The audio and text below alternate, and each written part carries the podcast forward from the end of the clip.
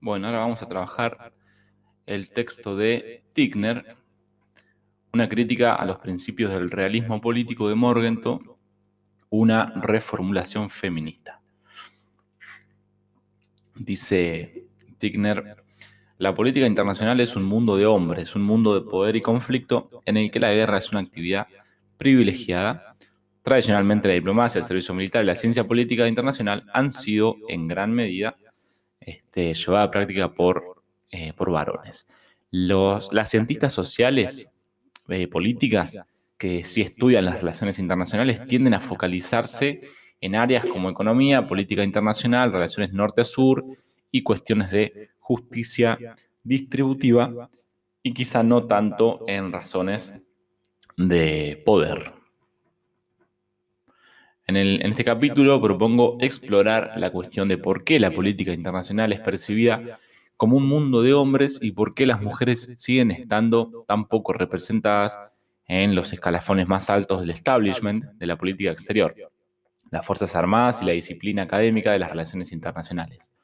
Como creo que hay algo de este campo que lo hace particularmente inhóspito y poco atractivo para las mujeres, pretendo centrarme en la naturaleza de la, disciplina en sí, antes que en las posibles estrategias para eliminar barreras al acceso de las mujeres a los altos mandos de la política.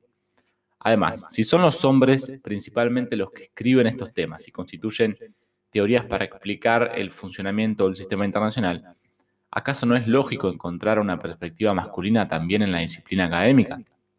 Propongo entonces examinar los seis principios de Morgenthau y eh, criticarlos, dice Tigner. Título, Los principios del realismo político de Morgenthau, una perspectiva feminista. Aunque Morgenthau ha sido frecuentemente criticado por su falta de rigor científico y utilización ambigua del lenguaje, estos seis principios han enmarcado significativamente la forma en la cual la mayoría de los eruditos y facultativos de las relaciones internacionales de Occidente ha pensado la política internacional desde el 45. Los principios del realismo de Morgenthau se pueden resumir de la siguiente forma. 1.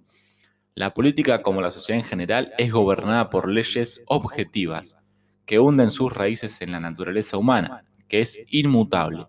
Por lo tanto, es posible desarrollar una teoría racional que refleje estas leyes objetivas. 2. El principal concepto del realismo político es el de interés, definido en términos de poder. El realismo político hace hincapié en lo racional, objetivo y, desprovisto de emoción. 3. El realismo supone que el interés eh, es definido como poder en una categoría objetiva, universalmente válida, pero sin un significado fijo. El poder es el control del hombre sobre el hombre. 4. El realismo político es consciente de la importancia moral de la acción política. También es consciente de la tensión entre el mandato moral y los requerimientos de una acción política exitosa. 5. El realismo político se niega a identificar las aspiraciones morales de una nación, particularmente con las leyes morales que gobiernan el universo. Es el concepto de interés definido en términos de poder lo que nos salva del exceso moral y el disparate político. 6. El realista político sostiene la autonomía de la esfera política. Pregunta, ¿cómo afecta esta política del poder a la nación? El realismo político se basa en una concepción pluralista de la naturaleza humana. Un hombre que no es nada más que un hombre político sería una bestia, porque carecería completamente de contenciones morales. Pero, para desarrollar una teoría autónoma del comportamiento político, el hombre político, entre comillas, debe ser abstraído de otros aspectos de la naturaleza humana. No también soy consciente de que estos principios encarnan solo una exposición parcial del prolificio estudio de política internacional, un estudio que merece un análisis mucho más detallado del que puedo brindarle aquí. Dice Stigner entonces, no argumentaré que Morgenthau está equivocado con respecto a su representación del sistema internacional. Sí creo que es una descripción parcial de la política internacional, porque se basa en supuestos sobre la naturaleza humana que son parciales y que, y que privilegian la masculinidad.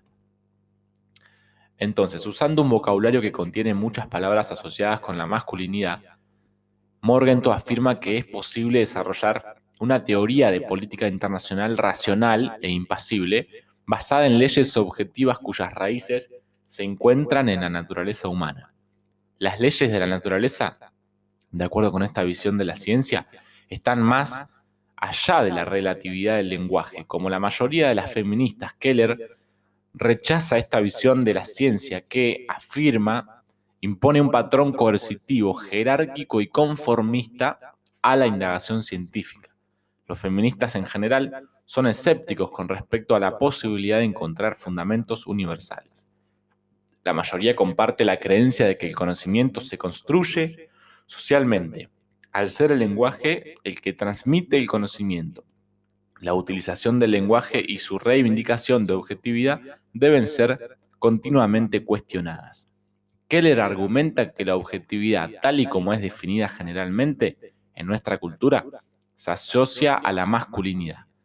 La identifica como una red de interacciones entre el desarrollo del género, un sistema de creencias que iguala la objetividad con la masculinidad y un conjunto de valores culturales que simultáneamente y conjuntamente eleva lo que es definido como científico y lo que es definido como masculino. Cita de Keller. Morgenthau es profundamente consciente de que los hombres reales, como los estados reales, son tanto morales como bestiales, pero como los estados no viven con arreglo a las leyes morales que gobiernan el universo, aquellos que se comportan moralmente en la política internacional están destinados al fracaso por las acciones inmorales de otros. Para resolver esta cuestión, Morgenthau postula una esfera de política internacional en la cual el comportamiento amoral del hombre político no solo es permisible, sino que es prudente. Habiendo argumentado largamente que lo personal es político, dice Tigner, la mayor parte de la teoría feminista rechazaría la validez de construir una esfera política autónoma alrededor de la cual se han dibujado límites de modos de conducta permisibles. El hombre político de Morgenthau es un, un constructo social basado en una representación parcial de la naturaleza humana. Uno bien podría preguntar dónde estaban las mujeres en el estado de naturaleza de Hobbes. Presumiblemente deben haber estado involucradas en la reproducción y la crianza de los hijos antes que en la guerra, si se pretendía que la vida durara más de una generación. El énfasis de Morgenthau en los aspectos más conflictivos del sistema internacional contribuye a una tendencia compartida por otros realistas, a desenfatizar elementos de cooperación y regeneración que también son aspectos de las relaciones internacionales. La moralidad universal de Morgenthau postula que la forma más elevada de moralidad es un ideal abstracto. La moralidad de los estados es una moralidad instrumental guiada por el autointerés. En las relaciones internacionales la tendencia a pensar sobre moralidad, ya sea en términos de estándares abstractos, universales e inalcanzables, o puramente instrumentales, como lo hace Morgenthau, disminuye nuestra habilidad de tolerar diferencias culturales y de buscar el potencial de construir una comunidad a pesar de aquellas diferencias. Entonces, dice eh, Tigner, siendo crítica con el concepto de moralidad, ya que tiende a ser eh, un estándar universal e inalcanzable, eh, ya que lo que hace justamente es impedir la tolerancia hacia otras culturas o diferencias. Si la visión del mundo de Morgenthau está enraizada en el trauma de la Segunda Guerra Mundial, ¿son sus perspectivas aún válidas a medida que nos alejamos de ese evento?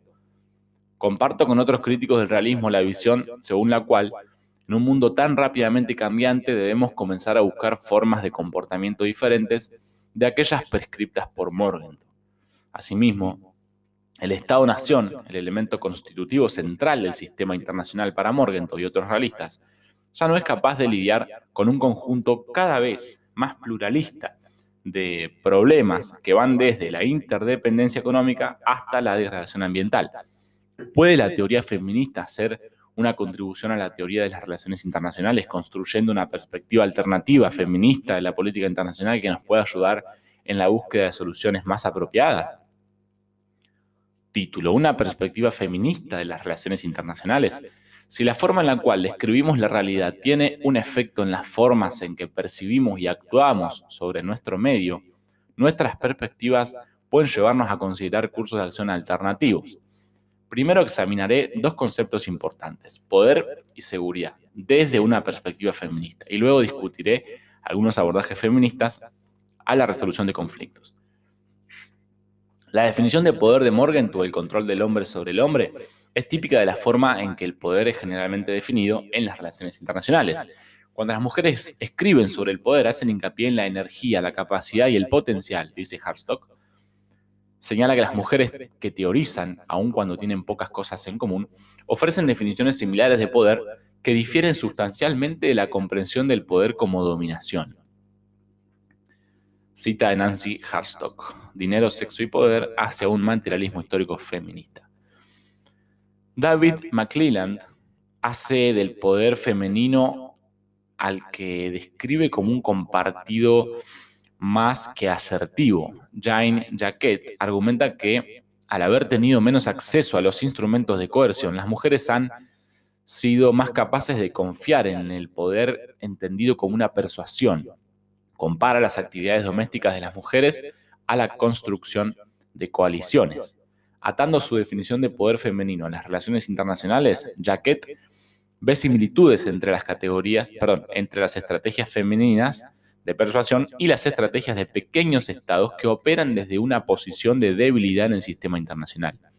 Por ejemplo, el comportamiento de estados que tienen elementos de estrategia femenina de construcción de naciones son la, Conferencia de Coordinación por el Desarrollo de África del Sur eh, y otro ejemplo es la Comunidad eh, Europea.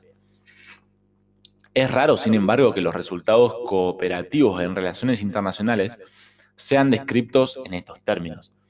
Aunque la noción de comunidades pluralistas de seguridad de Karl Deutsch puede ser un ejemplo en el que el poder está asociado a construir una comunidad. Sin embargo, también hay instancias de cooperación en las relaciones interestatales que tienden a ser oscurecidas cuando el poder es visto solo como dominación. Pensar sobre el poder en este sentido multidimensional puede ayudarnos a pensar de forma constructiva tanto sobre el potencial para la cooperación como para el conflicto. Redefinir la seguridad nacional es otra forma en que la teoría feminista podría contribuir a un nuevo pensamiento sobre las relaciones internacionales. Tradicionalmente en Occidente el concepto de seguridad nacional ha sido vinculado a la fuerza militar y su rol en la protección física del Estado-Nación de amenazas externas.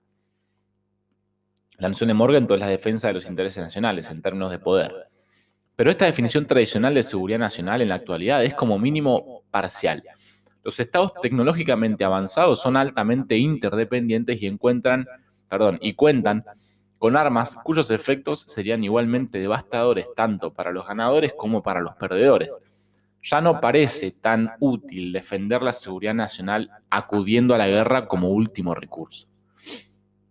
una amenaza adicional a la seguridad nacional más ampliamente definida, eh, también ha estado, que también ha estado ausente en la agenda de las relaciones internacionales tradicionales, está relacionada con el medio ambiente. En, en la introducción a su libro La muerte de la naturaleza, Mercant sugiere que las mujeres y la naturaleza tienen una asociación ancestral, una afiliación que ha persistido a través de la cultura, el lenguaje y la historia. De aquí que sostenga que el movimiento ecológico que está creciendo como respuesta a las amenazas ambientales y al movimiento femenino están profundamente interconectados. Ambos hacen hincapié en la vida en equilibrio con la naturaleza, antes que dominándola. Ambos ven la naturaleza como una entidad no jerárquica, viviente, en la que cada parte es mutuamente dependiente del todo. Pensar sobre la seguridad militar, económica y ambiental en términos interdependientes sugiere la necesidad de nuevos métodos de resolución de conflictos que busquen alcanzar resultados con beneficio mutuo antes que de suma cero. Uno de tales métodos proviene del trabajo de Sarah Rudick sobre el pensamiento maternal. Rudick describe el pensamiento maternal como focalizado en la preservación de la vida y el crecimiento de los niños.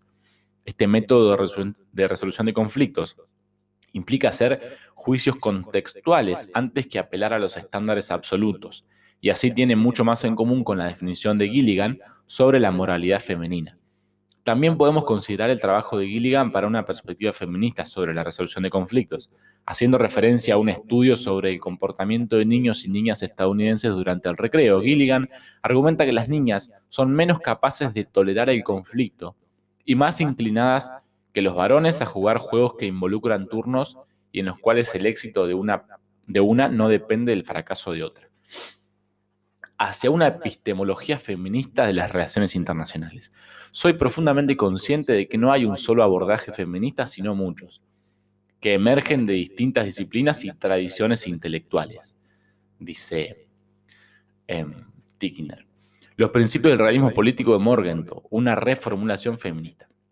La primera parte de este paper utilizó la teoría feminista para desarrollar una crítica de los principios del realismo político de Morgenthau para demostrar cómo la teoría y práctica de las relaciones internacionales pueden exhibir una parcialidad masculina. Recorriendo estas observaciones, la conclusión presentará una reformulación feminista de los seis principios del realismo político de Morgenthau delineados anteriormente en este paper. No utilizaré el término realismo, puesto que los feministas creen que hay múltiples realidades. Un retrato verdaderamente realista de la política internacional debe reconocer elementos de cooperación, así como de conflicto, tanto de moralidad como de realpolitik y los esfuerzos por obtener justicia eh, como orden. Esta reformulación puede ayudarnos a pensar en estos términos multidimensionales. 1. Una perspectiva feminista cree que la objetividad, como es definida culturalmente, está asociada con la masculinidad por lo tanto, las leyes supuestamente objetivas, entre comillas, de la naturaleza humana, están basadas en una, en una visión parcial y masculina de la naturaleza humana. Esta es tanto masculina como femenina, contiene elementos de reproducción social y desarrollo, así como de dominación política. La objetividad dinámica nos ofrece una visión más conectada de la objetividad como un menor, perdón, con un menor potencial para la dominación. 2. Una perspectiva feminista cree que el interés nacional es multidimensional y contextualmente contingente. Por lo tanto, no puede ser definido solo en términos de poder. En el mundo contemporáneo, dice Tigner, em, el interés nacional demanda soluciones cooperativas interdependientes que incluyan la guerra nuclear, el bienestar económico y la degradación ambiental. Tres, no se puede definir el concepto de poder con un significado que sea universalmente válido. El poder como dominación y control privilegia la masculinidad e ignora la posibilidad de empoderamiento colectivo. Otro aspecto del poder asociado con la feminidad. Feminidad, perdón. Cuatro, una perspectiva feminista rechaza la posibilidad de separar el mandato moral de la acción política.